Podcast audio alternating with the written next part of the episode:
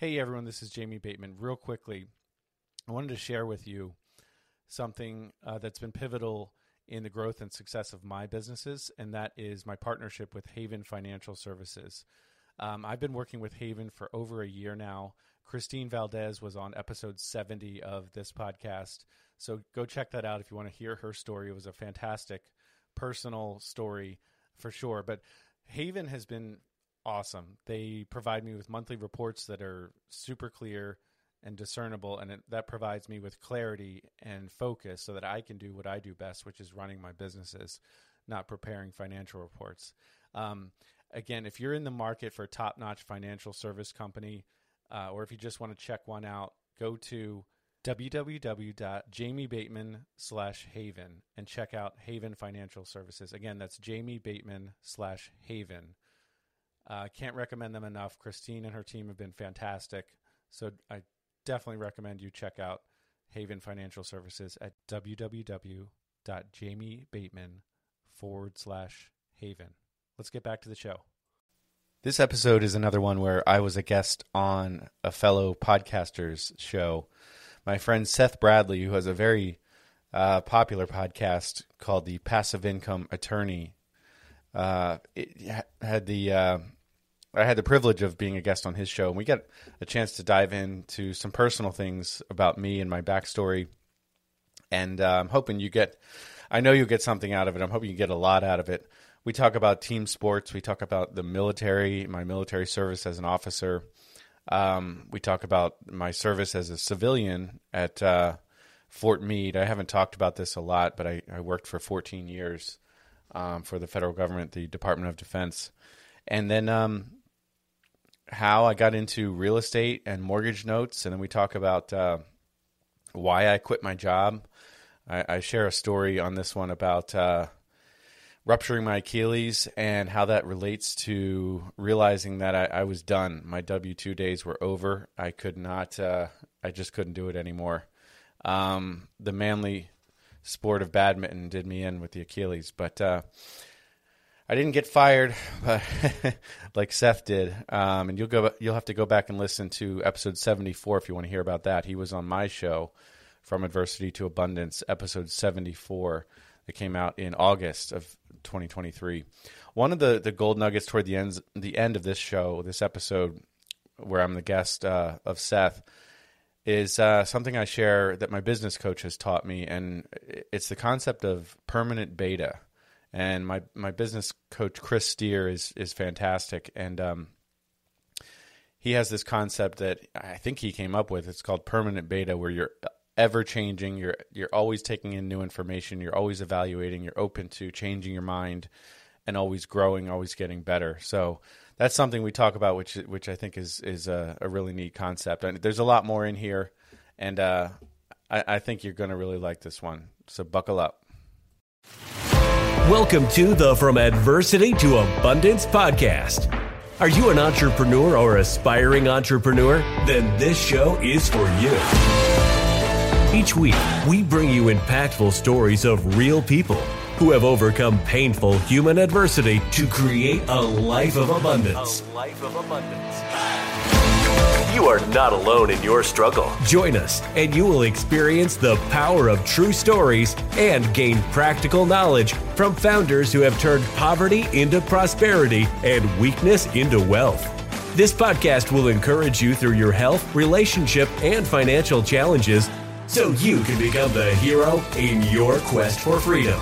Take ownership of the life you are destined to live. Turn your adversity into abundance. Jamie, what's going on, brother? Welcome to the show. Thanks, Seth. This is this is awesome. Um, I'm excited to be here, and I'm hoping to add some value. Absolutely, man. Third time's a charm. We've been trying to get this scheduled after I was on your show, which was fantastic. I had a really good time uh, on that show, and I think it turned out pretty good. So I know we're gonna absolutely we're gonna deliver on this one as well.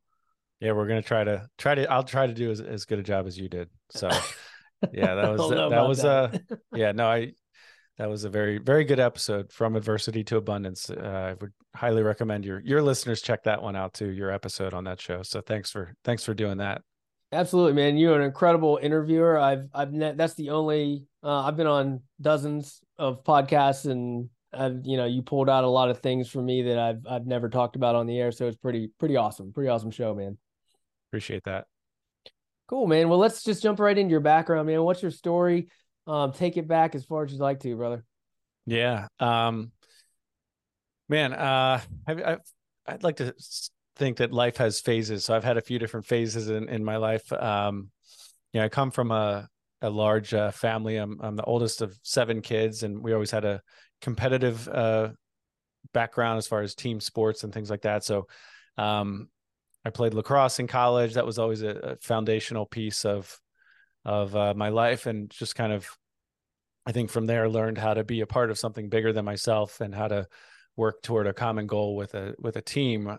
So that's been something that's been a, a kind of a thread through my life. And then um, got married and uh, joined the military, and um, I actually joined the military technically before I got married, but seemed like I got married and then ran off and, and uh, ran away from my wife, but it's not exactly what happened. But uh, joined the military, was an officer in the, in the U S Army. Did, I did miss my first three wedding anniversaries through deployment and things like that. Um, and again, it was a matter of trying to be plugged into something, you know, to serve and be a part of something bigger than myself, and trying to, trying to add value. Like I think we all, we all want to do. Um, I've obviously glossed over a lot of, a lot of details, but those were, uh, a couple of inflection points, I guess, if you will, um, like you like to talk about, I know.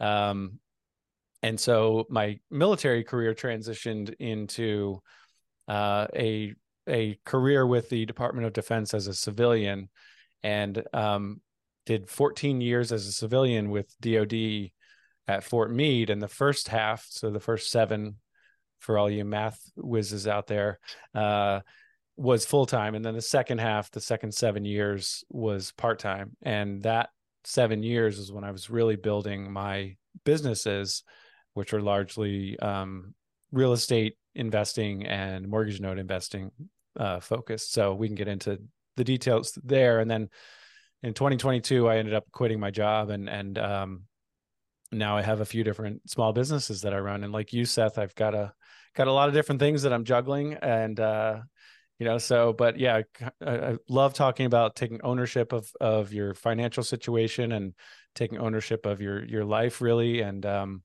I know that you and I have that in common. So yeah, that's a, that's a high level overview of my background. Awesome, man. I appreciate that. That there's a lot to unpack there, you know, going back to, you know, playing sports all the way up to the collegiate level. That's incredible. I always like to, to think even playing like Pop Warner football back in the day, yeah. You need a way to instill discipline in yourself. And I, I that's kind of the, the oldest memory I can think of where it was hard, right? Like it was like, you've got a coach screaming at you. Like yeah. Back in the day, it's like, you know, they wouldn't give you water unless you were like, you know, for like an yeah. hour, which I don't think they do that anymore now, but you know, right. You had to earn that drink of water and, and all those sorts of things. But you, you really learned what it's like to, to work hard, and you really learned what discipline was all about. And I would say that, and you can, you can expand on this, but yeah. I, I would say that, you know, being in the military yourself, that yeah. takes it to a whole new level, right? It's like, you, you, you got yeah. that from sports, you got that from the military. Yeah, definitely. I mean, obviously they're very different in a lot of ways, but that is certainly a common theme, is, is being disciplined. And, um, and people, people shy away from that word, Um, because it just sounds like work or or no fun and no flexibility. But I found that having discipline in your life ends up adding more freedom in a sense, um, because you kind of have your foundational pieces set in stone. You don't have to think about those. And so, um, yeah, I, regarding team sports, it's it's really a matter of, um, you know, everyone doing their part, right? And so there's a level of individual discipline and Um, and then just, and then also just kind of putting the, putting the group ahead of yourself. Um, obviously the, the, you know, you want individual, there's nothing wrong with individual accolades. And I, I was certainly, uh, chasing, you know, those individual accolades. It's not something I shied away from. I was, you know, I definitely was wrapped up in trying to be an All-American and, um, that kind of thing. And, and did get that a couple of times, you know, but It, it, at the end of the day, nobody really cares about that. And um, the way I viewed it was, if I was doing my part and I got those, you know, if I was scoring goals in lacrosse as an example, that means I'm contributing to, you know, to the team. Right. And so there's obviously a fine line there, but of going too far e- either way. Um, but yeah, that discipline is critical.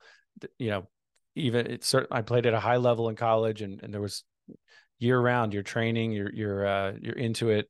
It was a division three school, but, it, but the reality was we worked just as hard as any, any D one program. And, um, yeah, it, it's, it's a, these are skills that have paid off and are absolutely transferable to the rest of, of life. For sure. Yeah. I think you've got to get those, those intangible things. You've got to develop them somewhere along the way, whatever, whatever that is, if that's sports or the military, or, uh, you know, from your parents. I mean, it, you can get it from different places, but you definitely yeah. need it. I mean, you know, we're in different stages of our life at this point. We're talking about a lot. Yeah. We like talk about freedom and flexibility and fun um, yeah. to try to get away from kind of the W two uh, mindset. But in order to achieve freedom, flexibility, and fun in a successful way, you had you have to be disciplined to be able to get there. You you had to have done something successfully to be able to get there, or maybe what separates sure. you from, you know, the guy living in a van down by the river, right? Like that guy, that guy has freedom, flexibility. Um, I don't know about fun, yeah. maybe fun, but, yeah. but yes. you know, it, it's, it's a different, obviously it's a, it's a different outcome. Yeah. And I, I, I still, I think I still need, you know, I still use a lot of discipline today. It's still, still required, but it's, I guess it's self-imposed. And, um, you know, I just love, love having that flexibility and that freedom, um, that comes along with being an entrepreneur. So yeah, it's been a central piece to my success for sure. Um, but I, I, I still, I don't think it ever, you know, goes away. I just get to pick and choose what, you know, what discipline I want to kind of yeah. enforce on myself, I guess. Um, So yeah, absolutely. And, and, the, and as you said, I, the military was a huge part of that for me as well. I mean, that's a different kind of, different kind of discipline and different kind of teamwork and different, you know, if you lose a lacrosse game, okay, you lost the lacrosse game, but in military, the stakes are a little higher. Um, so maybe certain things are more important. Attention to detail are criti- is critical. And, um, but at the end of the day, it's, yeah, it's the, the, the same principles apply across both, uh, I guess, sectors, if you will. For sure. For sure. So let, let's dive into that, that transition. You started working kind of part-time there for seven yeah. years. So that seems like a, a transitional period. How Definitely. Are you able to progress from, you know, that W two and what, what I've heard you say is call yourself a W two quitter. And I, I love that. Um, yeah. You know, how were you able to progress from a W two yeah. person to a W two quitter? What enabled sure. you to do that, and what that transition looked like? I mean, you know, I, I do remember in twenty fifteen, probably a little bit, maybe, maybe say twenty fourteen, but I just, you get, you know, I had a wife and two kids, and I, I had the commute, the long commute that I, I know a lot of people can identify with. So, um, it, it just was gr- Groundhog Day. It was the same thing over and over and over. And, and that's not me sitting here complaining about my family or having, a, having the opportunity to work. Um, But after a while, it gets old. Let's just be real, right? So it's like you're sitting in traffic, and I just, you start looking at, you know, I was, I worked for the government, and you look around and you say, who, okay, who's sort of ahead of me on this?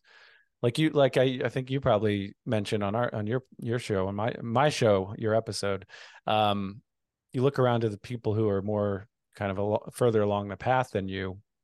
You say, do you want to be that person? Is that the life you want? And man, I did not want that. And um, it just, just having that just super long-term, just, you know, the pot at the end of the rainbow, I guess, uh, nothing driving me in the, in the interim, man, it was, it was just, it was brutal. So I probably did a little woe is me for a little bit there, a little victim mentality for a bit, but then you start to realize, like, okay, if you don't take ownership of your own life, no one's going to, right? So no one's going to come in and do this for you. So I'm not sure what truly, you know, created the change in my mindset, but my mindset absolutely started to change. And I just made a shift, and I, and I stopped watching cable news. I stopped uh, just, you know, stopped paying attention to all the things that I can't control. And I couldn't control back then. And and started saying, no, what do I have? What are my strengths? Who is in my, who's back to the team thing. Who's on my team? Who's, you know, who's in my network that I can add value to and who can add value to me. So I started looking around and, um, you know, my father was a realtor for many years. My brother was a loan officer. I, we had uh, one rental property at the time. And so, and I had worked at a, I didn't mention, I worked at a title company and I worked for a mortgage broker before as well, briefly. So I had this experience that a lot of people don't have. And that's, you know, that, that doesn't mean I'm better than anyone. It just means these are my strengths. So let's point to that and let's use that. So I started really being intentional about focusing on my strengths and my assets that I had in my life, right? And then another asset that I used to see as a liability was the time in the car. So I started listening to podcasts. Oh, you know, and and, and then it turned into, wait, I don't even want to go into work yet because this this podcast episode is amazing and I'm learning so much. You know, BiggerPockets and all the other real estate podcasts and different investing podcasts, and um, started using that mental bandwidth instead of focusing on national media stories that I have zero influence over. Uh, I, here's something that I can actually take action on. And so um, in mid twenty fifteen, uh, I, I went part-time, and, and it just so happens that at uh, D O D, it's one of the few agencies in the in the federal government where you can go part-time and still keep your benefits. So I still had health insurance for my family. You know, most people don't have that option necessarily, but oh, oh well, I did. So that's what I did, and and um, you know, that's uh, again decided decided to start building my my other streams of income outside of my W two. Um, Had my circumstances been different, if I was single, I probably would have just quit the whole thing, right? But I was able to have that kind of laddered approach, I guess, or tiered approach to kind of ripping off the Band-Aid.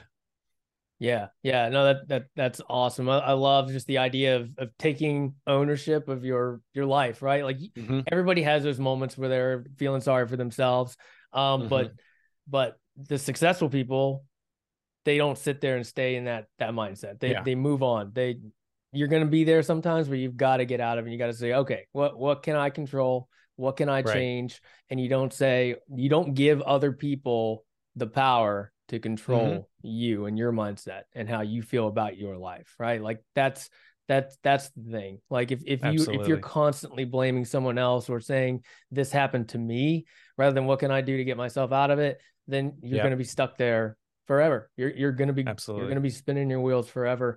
Um, and a lot of that I think helps because you said you don't listen, you don't watch the news. I don't either. No. It's it's a waste yeah. of time. What control? What does that do for us? It's if I do watch it, I literally do it for entertainment. And you look at it as an entertain. Yeah. I look at it like I'm watching sports almost. Absolutely. Now, yeah. I yeah. I look at it like this is funny. Like I can, you sure. know what I mean? You kind of analyze it like, oh, this is funny. This guy's saying this in a debate versus right. this guy's saying that. It's not yeah. taking it as fact and news. And this is how I should live my life because of what they're yeah. saying. Absolutely. And it's not to say that none of these topics are, you know, important, right? I mean, right. Glo- global, you know, war, or I mean, politics, poverty, global warming, whatever, that's all very important, but I have zero control over it, almost zero. Right. And then, um, you know, so the other thing is fear sells, and that's, that's what they're selling. And so it doesn't mean that every story is invented and it's all fake, fake news, but it, it, it just doesn't serve me. And so I'd rather focus on, you know, go ground up and kind of, uh, it, it, you know, just, I see it in people, maybe older people in my own life now who maybe are retired and, and they watch the news all day, and it's like they won't travel because they saw a news story that the airports are packed or something. And, you know, it's, yeah. it, I'm sure that story was, was accurate. Right. But it, but the, but the news can filter out, and, and you end up only focusing on the negative really. And it just didn't serve me. So yeah. Um, during that, la- the second seven years, I was able to build out. My wife and I were doing single family real estate investing and doing a lot of the Burr method that maybe some of your, your audience is familiar with. Uh, um, and so kind of putting that capital back into the, the rental property um, machine and expanding our portfolio. Um, and then uh, eventually last year, well, And in, in twenty eighteen, I made the pivot. I kept the rental properties, but made a pivot to also add on mortgage note investing. And that's been my primary focus as of late. Um, and uh, if you want, I can tell the story quickly about how I actually quit my job in twenty twenty-two. I, I think it's kind of kind of a funny one. Absolutely. Let's do it. All right. So um, I, uh, so I, I two years ago, uh, I was play, playing badminton, and um, I'd been doing, now, mind you, I used to be like tough, you know, athlete. And like, I, I did, you know, did jujitsu for three years right up before this. And, you know, I used to lift weights a lot and still do it here and there, but, you know, I think I'm tough. Right. And uh, I ruptured my Achilles playing badminton. So that's a, an ego blow uh, to add on to the physical pain that, you know, especially with the recovery. So I ruptured my Achilles a little over two years ago today. And um, I was out of work. It was my right, right foot. And the reason I bring this up is not for sympathy, but um, to say, you know, I couldn't drive for three months. So I actually, yeah, and I had tons of leave from from work, and by this time I was tired, really tired of my. I was pretty much checked out. Like I think you you might have been at your uh, your big law uh, job, but um, that's right. I was I was checked out. I mean, I I wasn't the best employee at this point, and so I took as much leave as I as I could, you know, reasonably, right? And so, but couldn't drive, and so I, I was out for three months, and I come back, so come back into work, and I'd had discussions with my wife about. about leaving. It was just a matter of, of when, not if. um, I can tell you truthfully, I had no idea that I was going to quit this day, but I came back in from having been out for three months. Mind you, no one gave me a call. No one from work, no one from my management gave me a, a call the entire three months I was out, other than to say, to ask me, are you vaccinated? Because you have to be vaccinated to be, to get inside the building. Now, I don't want this to turn into some controversial vaccine discussion or get your, your podcast banned from something. But um, yes, I'd been vaccinated to, to answer the question, but no one asked me, how's your, how's your recovery going? Like, how, what are you, you know, how's your life? You know, what's, it's, it's just, are you vaccinated? You need to get that shot before you come in. Okay, great. Thanks. I really feel welcome here. So I'm already just, you know, you know what, screw this place. Right. Um, come back in and just go to my desk. And this is, this is an office space kind of thing where I go to my desk and there's some, there's an Air Force kid at my desk, and long story short, they kind of moved me somewhere else without telling me. I can't find my desk. I finally find it. It's got a box with my name on it with, you know, monitors sideways and all, and clearly not a functioning uh, desk and, yeah. um, you know, office space. So I literally quit that day. And I just say that it's just like, I knew one hundred percent I was done. I, my wife didn't know I was, I quit, but I, I quit that day, still worked for another month or two, but uh, I was, there was no question, zero question in my mind. I'm done with this place. So uh, that was March of twenty twenty-two. And ever since then, I've just focused on building out my businesses and haven't looked back. That's awesome. Sometimes you just know, right? Like sometimes it, just it's knew. time. You just yep. knew. I, I love that story, man. For me, it was a little bit, you already know the story, but you know, for me, it was a little bit more of someone else's decision. I got yeah. fired. I mean, yeah. and, and yeah. you'd mentioned that, you know, you, you weren't the best employee at that point. Correct. You know, I knew the same thing. Uh, and, and it's great to have awareness and perspective, and kind of looking back now, you're like, I would have done the same thing. Like, this guy doesn't want to be here. His output isn't what it should be.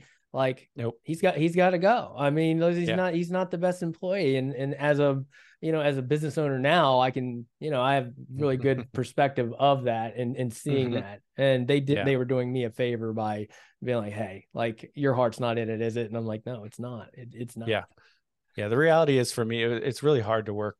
You know, when, once you go part-time, I mean, I knew I was casting a vote against my career progression there. So as soon as I went part-time in twenty fifteen, I wasn't saying I'm in this for the long haul, guys. This is, this is my focus. You know, it's the writing's somewhat on the wall. Looking back, it's almost surprising I lasted as long as I did. Um, right. But so, yeah, uh, haven't looked back and just loved, loved the entrepreneurial you know, day to day and freedom that you alluded to, and and just the multiple streams of income, and certainly has its challenges. I, I probably work harder now than ever than I ever have, um, but it's by choice. Right. So I love it. Exactly. Same here, man. I mean, it's, you know, my, my days are long. I mean, I, I yeah. get up way before I used to get up when I, when I had a nine to five, I worked yeah. past when I would have worked a nine to five, and it definitely more hours. But when you're doing it for yourself and you're doing it because you're working towards something that you believe mm-hmm. in, yeah, it doesn't feel like it's, you're putting that much time in. Definitely. I, I wake up early. A lot of days, not, not on purpose, is because I'm just excited to get cracking. So yeah, yeah, absolutely. Yeah. Well, let's, let's kind of get into your current business. I know you, yeah. you had mentioned that you focused on your strengths and your assets. Um, yeah. and, you know, I think it's important. I'll just, I'll just say it's important to take an inventory of what your strengths are when you're kind of considering going into something else. Um, because a lot of our listeners are attorneys, they're doctors, folks like mm-hmm. that. They kind of feel like maybe they're, they're pigeonholed, right? Like, well, if I'm mm-hmm. not an attorney, what the hell else can I do? Right. Mm-hmm. And like, I don't know anything about real estate investing or node investing or starting a yeah. business or anything like that. But if you really take a step back, you, you probably have a lot of skills that you've learned and honed in your career that you can use for something else moving forward. And that was, that's what you were able to do. Definitely. And one thing I'd say is that, um, you know, one thing that's always comforting for me is nobody knows everything. Right. So you can always find somebody who knows more than you in a certain area. Um, you know, there's one quote about every man is my superior in, in, in something. Right. So, um, basically it, it gives me a lot of comfort to know, like, just because an attorney listening to your show knows a way more than I do about a particular topic, and probably many, many other topics, that doesn't mean I'm less of a person, or, you know, I don't know more than that attorney does in, in another area. So it's okay. I'm never going to know everything. And there are other people who've already figured it out. So, um, you know, that's, that's always comforting to me. Is to, and when I say look to your strengths, it's also looking to the people in your network who know or can help you get to where you want to go. Um, so yeah, I mean, so many things we take for granted that we do know. And, um, you know, example, when I started working at a title company fresh out of college, because it was my first real job and it paid, you know, a, a salary.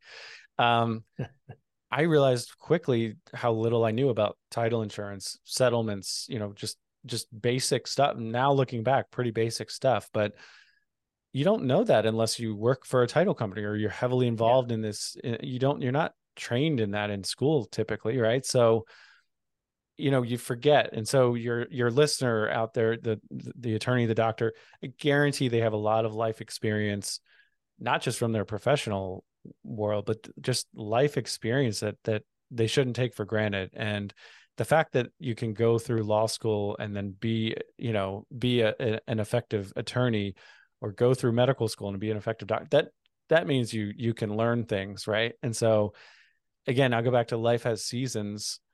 I mean, you've shown that in your own story, Seth, like, you know, um, it's, uh, it doesn't mean just because I started a, a certain business doesn't mean that's going to be what I'm going to be doing for the next twenty years, or just because I'm an attorney now doesn't mean that's what I have to do for the rest of my life. So we always have options. I mean, you might look back and wish you'd done something differently or something, but you only have one chance at this. And so, you know, you just make the most of it, and, and just keep, I think keep learning constantly, um, is critical. Uh, I, I just hired a business coach. We've had one call.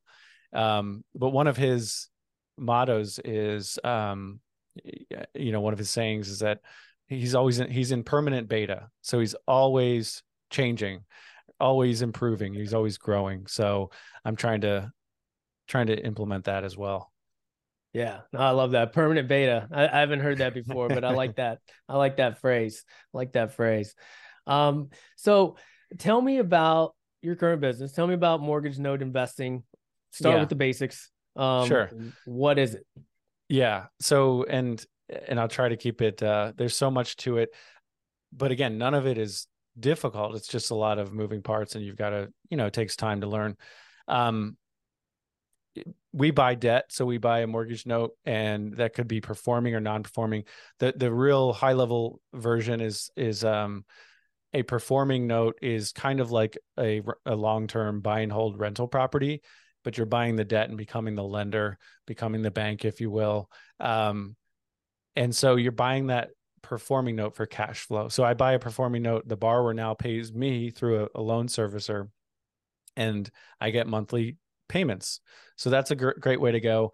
The the problem with that is you can't really add value to that asset very well. You, you're kind of, it is what it is. And in fact, with mortgage notes, the value actually goes down over time, generally speaking, because the principal balance goes down. So it's just, it's worth less than, you know, than, uh, you know, than it would, than it was when you bought it. Then on the other side, the non-performing side of things, we buy those uh, as well.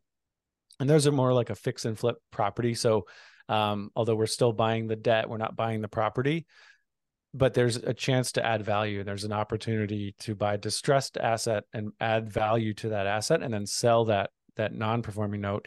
Either, well, I should say, sell that asset, whether that's as a reperforming note or as uh, through the the real estate itself. There, there are a few different ways you can exit a non-performing uh, note deal. And but but back to your kind of one of the the themes um, thus far. One of the reasons I got into specifically that space was that I understood the real estate space. So I understood the single family residential real estate space. So it wasn't a huge leap for me to go from owning the property to now owning the debt on that property. Whereas it would have been a lot bigger leap for me to say, oh, I want to start buying distressed, you know, multifamily debt, um, which I know you could probably help me understand better. But at that, you know, it's like incremental progress and, and, and change isn't that scary. So I kind of expanded my, um, you know, toolbox, if you will, and got into the mortgage note space. So we have a couple of note funds. One is open um, currently, and they're, they're, they're all for accredited investors. Um, and uh, the, the income fund that's open pays a monthly, uh, aims to pay a, mo- a monthly uh, preferred return. I know you and a lot of your listeners are attorneys, so I got to hold the line here. And uh so the fund is structured to pay, uh, to aim to pay a, a monthly return uh, of eight percent. It's not a, there's no growth in that fund. It's literally a cash flow play and um, diversification play. You're putting your your capital in. We buy assets across the country. We've, we've bought notes in, in probably twenty-five states at this point. Um, and so the investment is diversified across geographic areas, across borrower types. And, um, you know, we buy for a certain yield, we take a, a small management fee, and then we, um, ideally, uh, pay a, pay the preferred return that we're aiming for to our, to our investors. Yeah. Nice. five oh six C, you're able to talk about it. Mm-hmm. It's, uh, mm-hmm. accredited investors only. Just want to throw that it. out there. Um, yes. So, yeah, I mean, so just going back to the basics a little bit, and we'll get yeah, back into the yeah. fund. Like, how do you, how do you even find these things? I mean, yeah, how, that's, how do you, mm-hmm. how did yeah, you get started? Great. How do you find these things?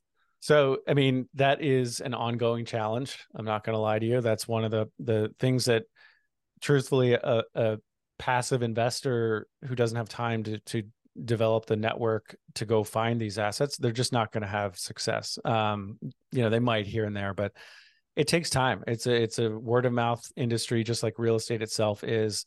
And um, so we've built out a network of, of sellers, and, you know, that could be, uh, quite honestly, I, I've never had luck buying directly from banks. It's mm-hmm. really either a larger uh, mortgage note fund that's closing. So it might be a three year fund, and then they've got to, they've got to liquidate. They've got to figure out how to sell off, what to do with these assets. Um, and so that's a great opportunity to buy, is just a fund that's closing, or somebody, a note investor who's getting out of note investing, or they've had a life change or something, um, you know, where they just, uh, there's an opportunity to buy from them as well. Um, and so there, there are other, you know, I guess we buy from hedge funds, note investors, other note funds, um, those are, there are also note brokers as well out there. Um, there are also some online exchanges like Paperstack and a couple of others that you can go. And I've bought and sold on, on Paperstack and other exchanges as well. Um, and, you know, you can, you can find assets there. Um, but at the end of the day, we have our list that we, a list of people that we work with regularly. And I would say one thing is that doing due diligence on a note seller is just as important as uh, due diligence on the assets that they're selling. And so it's, it's taken some work, and it's, it's a work in progress always. Um, but it is the million dollar question is where do you, where do you find these assets? Yeah. So that's, that's the hard part, right? That finding these assets is the hard part. Um, yeah. Have you ever had to foreclose on, on any of these notes and actually acquire the property? And I guess yes. a, a follow-up question is, do you ever look at a non-performing note like, hey, I actually want to own that property? Mm-hmm. So great questions. Yeah. Great questions. Um, To be clear, we're not trying to kick people, you know, grandma out on onto the street or anything like that. Um, you know, that's not our, our goal typically. Well, that's never our goal, but we're, we're never trying to kick someone out of their home. Um, but the reality is some people honestly need a little bit of a kick in the pants. And oftentimes that's not really the best. Them staying in the house is not often the best scenario for them. I know that might sound sound harsh, but at the end of the day, if someone can't afford to live somewhere, sometimes pe- these people are living in squalor and they really need a change of, of environment. Um, to answer your question about, do we target the property? Yes, sometimes we do. In fact, we just closed on two, they're called uh, H E C M loans or reverse mortgages, where the borrowers are deceased. The property is underwater, meaning, you know, the, the loan amount is higher, greater than the property value. And it should be a quick exit through the property. So H U D will sell off these uh, big pools of, of reverse mortgages. And we were able to purchase two of them very recently. It's a vacant property. You're not doing an eviction. Borrower is deceased. You've got to work through the heirs or, or foreclosure um, and get and exit the property that way. Um, if your listener wants to go to my website, I've got a really good, uh, it's a Jacksonville blog post. I've got a couple of blog posts about this deal.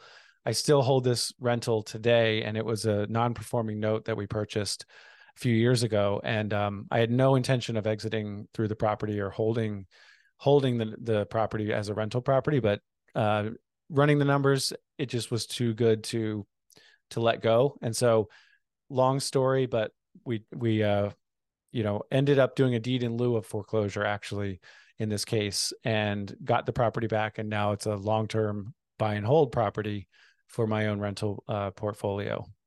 Yeah, that makes sense. It makes sense. There's, there's always multiple ways to look at an investment, right? Um, but exactly. It does sound, you know, it's not something that, that I've executed on myself, but it sounds like mm-hmm. This is an active business, right? And that's why you've oh, put yeah. together an income fund for people yeah. that want to get involved passively. Um, because as, as everybody knows, there's active investments, there's passive investments. Yeah. If you're going to do something active, maybe your returns are going to be a little bit better, but you're going to give up a lot of time and effort to, to get those returns.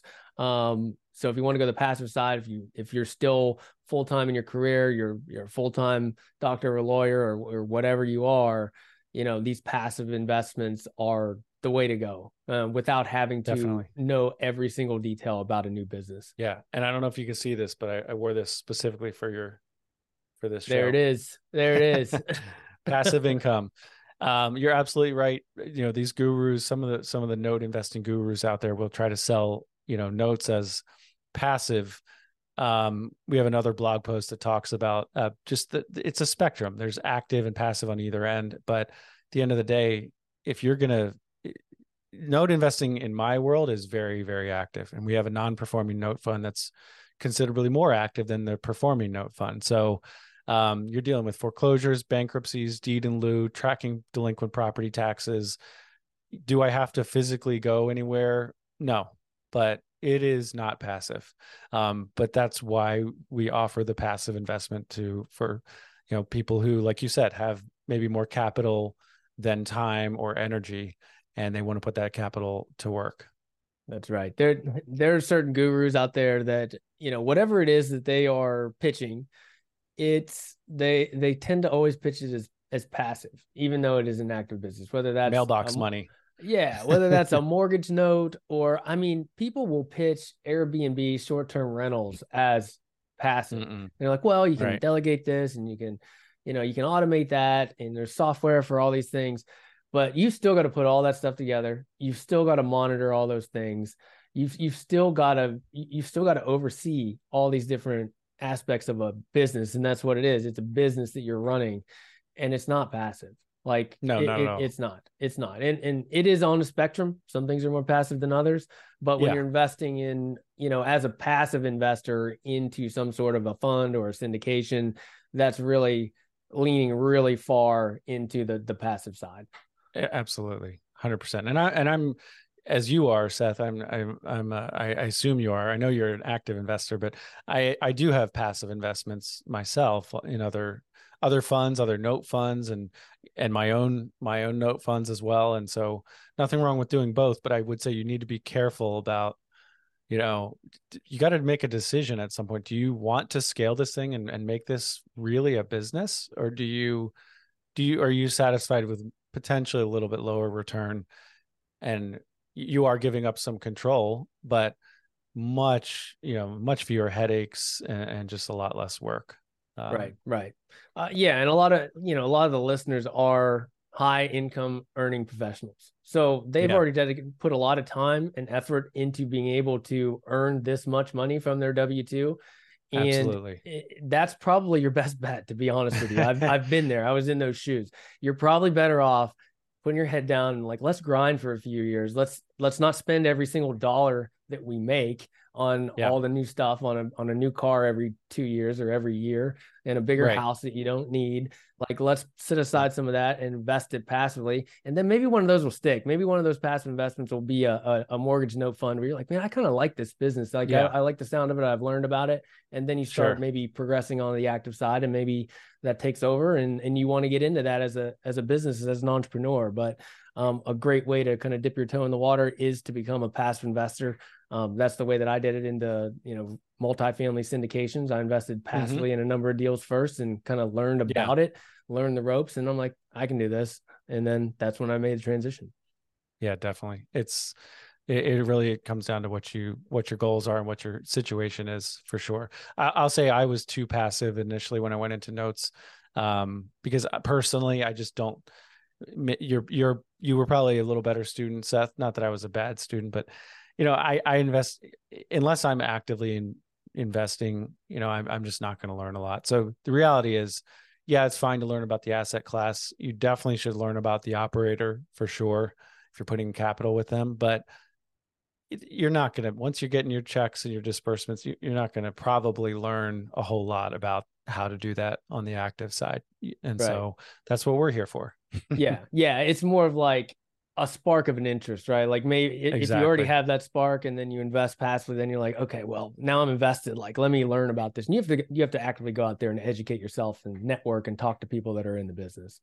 Definitely. one hundred percent.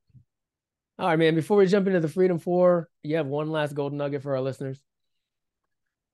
Oh man. Um, I would say within, when it comes to investing, um, you know, take the long-term view. Um, Don't chase immediate returns. Um, you know, I do think just, yeah, it's certainly, we all want to make a million dollars tomorrow, but I think it's, it's a, play the long game when it comes to investing. I think that's critical. Love that, man. All right, let's jump into the Freedom Four. What's the best thing you do to keep your mind and body healthy? Yeah. I mean, one thing that I instituted this year actually um, is breath work. And it's, um, you know, it's so, it takes ten minutes, um, and per day for me, at least. And it, it's been phenomenal. And, uh, it's something that, quite honestly, as a, as a, you know, athlete back in the day, or even in the military, I would have scoffed at something like this, to be honest with you, because it's just, you know, it's not manly or whatever. And it's like, it is phenomenal. So, uh, breath work. I, I mean, I do other things for sure, but that's uh, certainly this year, it's been a, a game changer for me. I just feel like it resets my central nervous system, and it just gets me focused. And uh, I know there are other physiological benefits that you can ask uh, Doctor Andrew Huberman or somebody else about. Cool. I'll have to look into that. I actually haven't. I mean, obviously everybody talks about it. It's a hot topic. Yeah. I haven't gotten into it. I haven't gotten into yeah. that. Plus like the cold plunges and that sort of thing. Yeah. Um, but I really want to want to explore so that a little bit. It, I don't know how much you can cut this out if we don't have time, but I had a, I'm just going to be, be open about this. I just had a, you know, in late December, I got a viral infection, like a neurovirus. And then I had, I had a, what I think was a pretty severe panic attack, and it was super scary. And so that's why I started uh, doing this. And somebody on my team actually sent me a, a I guess we'll call it an implement or a tool that uh, I use for the breath work. It's blue, there's a Bluetooth connection to your phone, and it's pretty cool. So it's structured and back to that discipline. Right. Yeah. But um, yeah, so it's, there was a reason I started doing it, and um, it's, it's so accessible in five to ten minutes a day. You mm-hmm. can start doing it. So yeah, yeah. Very cool. Highly recommend. Cool. Thanks for sharing that, man. Um, with all your success, what is one limiting belief that you've crushed along the way, and how did you get past it? Um, I think just, uh, you know, being afraid to, you know, th- that you have to be perfect. Right. So, um, I used to be an editor back in the day, and so many things would just not get done or not get completed within our team, our organization, um, because it had to be perfect.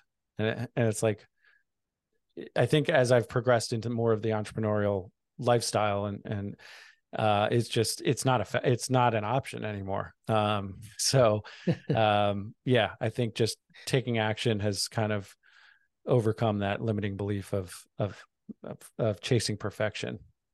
Yeah. Yeah. I can, I can, I can agree with you there. Done, not perfect. Um, yes. As you know, my background as an attorney, I mean, we're, we're paid to be perfect. Like, we can't make mistakes, especially in contracts and the way that we write things. But when you sure. kind of make that transition over to being an entrepreneur, there's too much, there's too much to do to be, to be perfect. You got, you just got to get it done. Good enough. Absolutely. Good enough has to, you have to be open, um, willing to accept that for sure. Yep. What's one actionable step our listeners can do right now to start creating more freedom? So I'll use the military here. You can, um, which is where I learned uh, kind of reverse, backwards planning, reverse planning. So literally just, and I'm not going to tell you I, I'm perfect at this, um, but, you know, think about what, create a vivid vision for your life in, in the next three to five years. Pick a, pick three years out from today, and what do you want your life to look like? And then backwards plan. And now I'm not saying you need to plan every minute of every day, but you can be, that will, that will increase the urgency, uh, sense of urgency in your life, and the intentionality of every, every hour and every day, because you realize this is doable, but I got to take ownership of, of my current situation if I want this to be the reality in three years. So I would say, create a vivid vision and, and kind of reverse or backwards plan to get there. Perfect. Perfect. Last but not least, how has passive income made your life better? Yeah. I mean, I think in multiple ways, but a big one that stands out is, is giving me, I guess we'll call it margin, um, to take some more risks on the entrepreneurial side. And because I do have alternative sources of income, passive income, um, it's allowed me that kind of mental and financial bandwidth or margin to maybe invest in a company that, even if it doesn't per- go perfectly or doesn't go well, it's not profitable, that's okay. I still have that cushion, um, for, for me and my family. So that's, yeah, it's a huge, it's been a huge factor in that regard. Yeah, absolutely. Game changer, man. It, it just changes your mindset, changes your life in so many ways.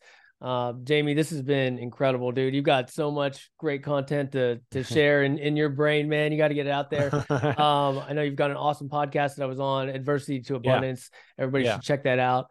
Um, other than that, Jamie, where else can people find out more about you? Yeah, just two things I'll mention very quickly. Uh, literally got my book delivered today, like an hour before I hopped on here. It's uh, From Adversity to Abundance. It's, it is based on the podcast. So I encourage your listener to check that out. From Adversity to Abundance is the book that's out. And then labrador lending dot com, L A B R A D O R dot com is where you can check us out. All right, man. Awesome. I'll drop all that in the show notes. Thanks again for coming on, brother. Thanks for having me, Seth. This has been great. Thank you for spending your most valuable resource with us, your time. If you like the show, please share it with your friends and fellow podcast listeners. One entrepreneur at a time, we can change the world. See you next time.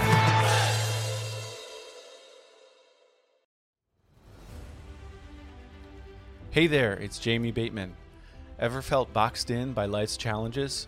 Dive into my new book, From Adversity to Abundance, Inspiring Stories of Mental, Physical, and Financial Transformation, available now on Amazon. From a former bank robber's redemption to a young entrepreneur's victory over hurdles, these stories are not just inspiration. They're the roadmaps to your transformation. Whether for you or as a powerful gift to friends and family, especially those who might not tune into podcasts, this book is a beacon to a life of abundance. Ignite that inner fire and set your course to the life you've imagined. Purchase yours today on Amazon and light the path for someone you love.